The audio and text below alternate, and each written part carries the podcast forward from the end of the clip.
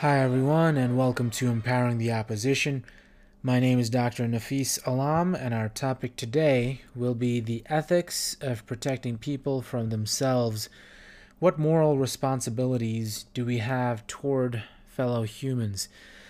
Um, sure, many of my listeners uh, are familiar with some sort of circumstance or situation where you know the outcome of something, and a friend or family member um, isn't able to see that outcome uh, around the corner, and thus uh, maybe they you know, smoke cigarettes or uh, they drive in a certain direction they're not supposed to. You know, uh, experience is certainly the best teacher, and sometimes uh, you might have more experience than someone else, but as we've seen with the Dunning Kruger effect, there's often an inverse relationship between confidence and competence. So, you might have a friend or family member who's very, very confident in the direction that they're going, uh, while, as far as your assessment is concerned, lacking the competence to realize that the direction that they're going in isn't the direction that they will ultimately be happy having gone in.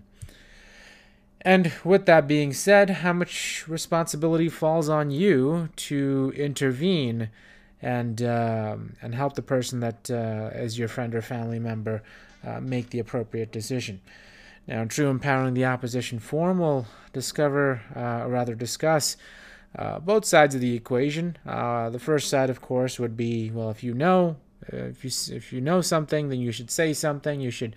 It's your responsibility to your friends and family to uh, make sure that that the things that you've experienced and things that you know are available to them, um, perhaps even forcefully so, so this way they don't make the same mistakes that you have, or at least they're able to glean from the information that you yourself have gathered from your own experiences.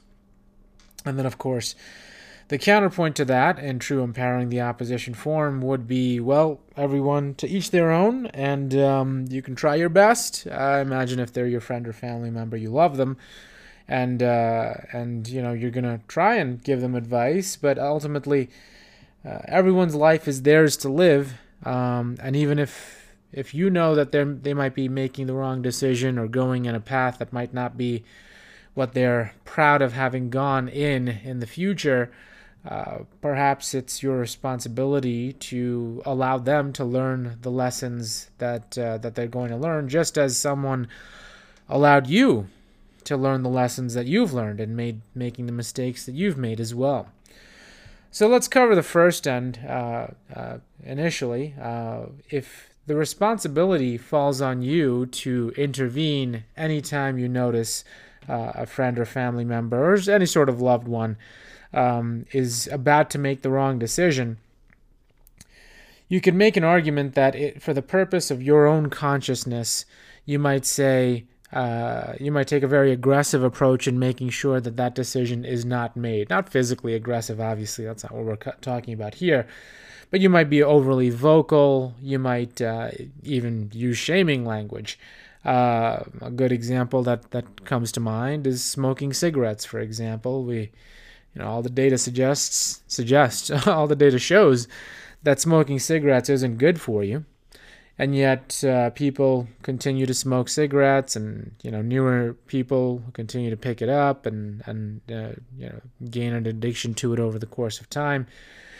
Uh, research would suggest that this is not a good thing to do. That this is not a good direction to go. Um, nevertheless, a lot of people do uh, find smoking cigarettes to be uh, to be comforting in many ways Yet, if you know what it's going to result in, maybe you've had uh, an older family member suffer from lung cancer, maybe you've uh, dealt with some negative repercussions from having smoked cigarettes yourself, um, and now you feel like it's your responsibility to intervene, especially to a loved one, intervene as aggressively and um, as much of an advocate as you can possibly be, so this way they don't make the same mistakes that you have made or a uh, family friend or family member of the past has made.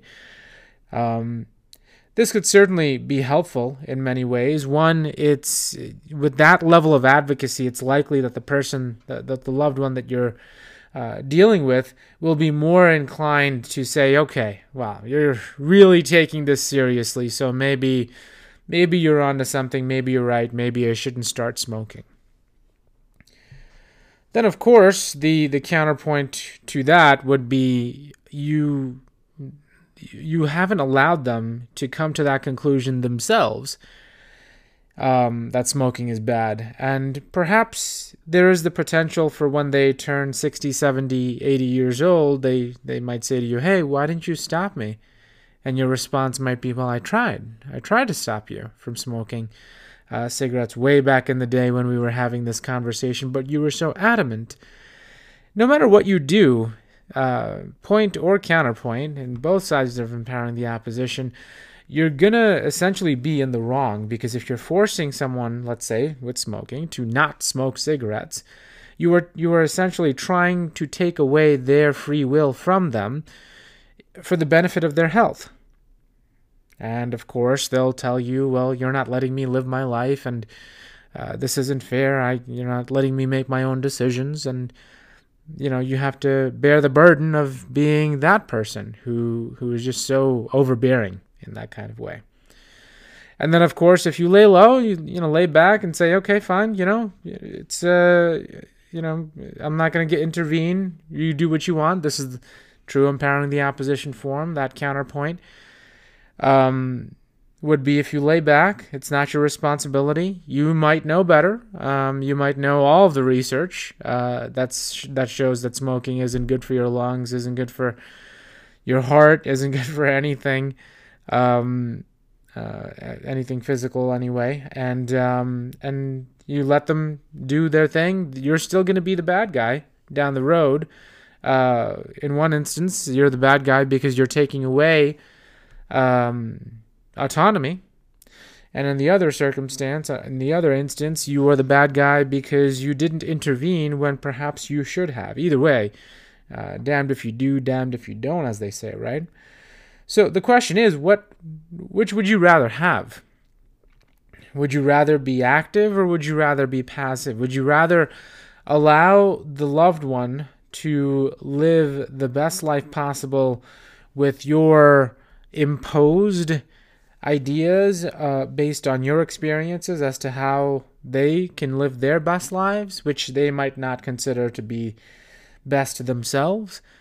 Or um, is the best course of action to know what you know, you know, have the information that you've gathered, and of course try and share your knowledge and information to the best of your abilities, but then back off and allow your loved one to live the life that they wish to live.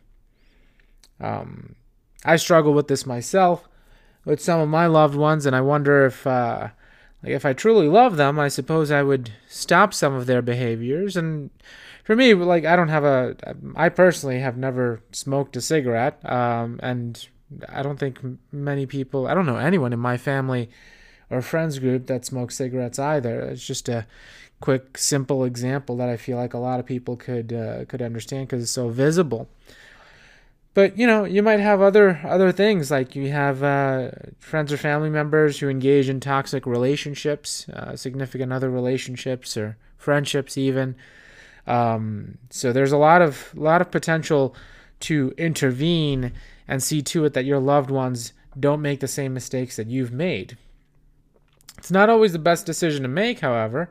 Uh, your experience, uh, your mistakes uh, might actually be someone else's idea of how how life should be lived. And imagine for a moment uh, if uh, if all of the people, all of your ancestors were alive today, um, and during the course of your own development, telling you, "Hey, don't don't do this, do that," you know, and and telling you exactly how you should live your life, you would have no autonomy whatsoever. And I'd venture to say that some of the mistakes that we make um, I could think of some of the mistakes that my parents allowed me to make just because it's a good, good way to learn.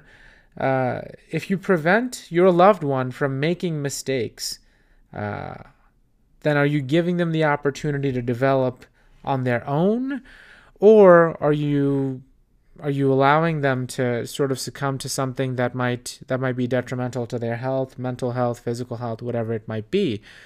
So there's a lot of lot to unpack there.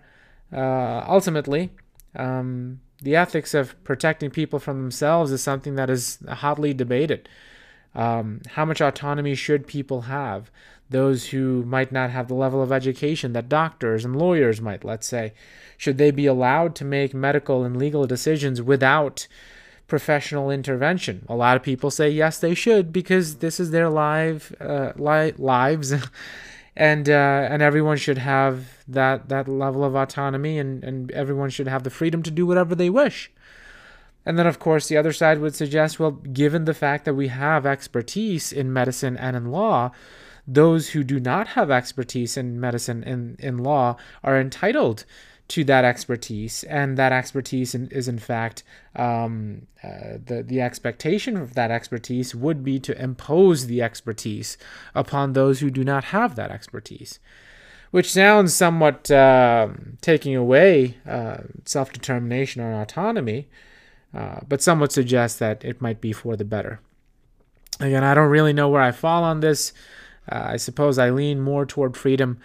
Um, I think um, I think you know allowing people to make their own mistakes uh, while at the same time mentioning, "Hey, listen, this might be a bad idea.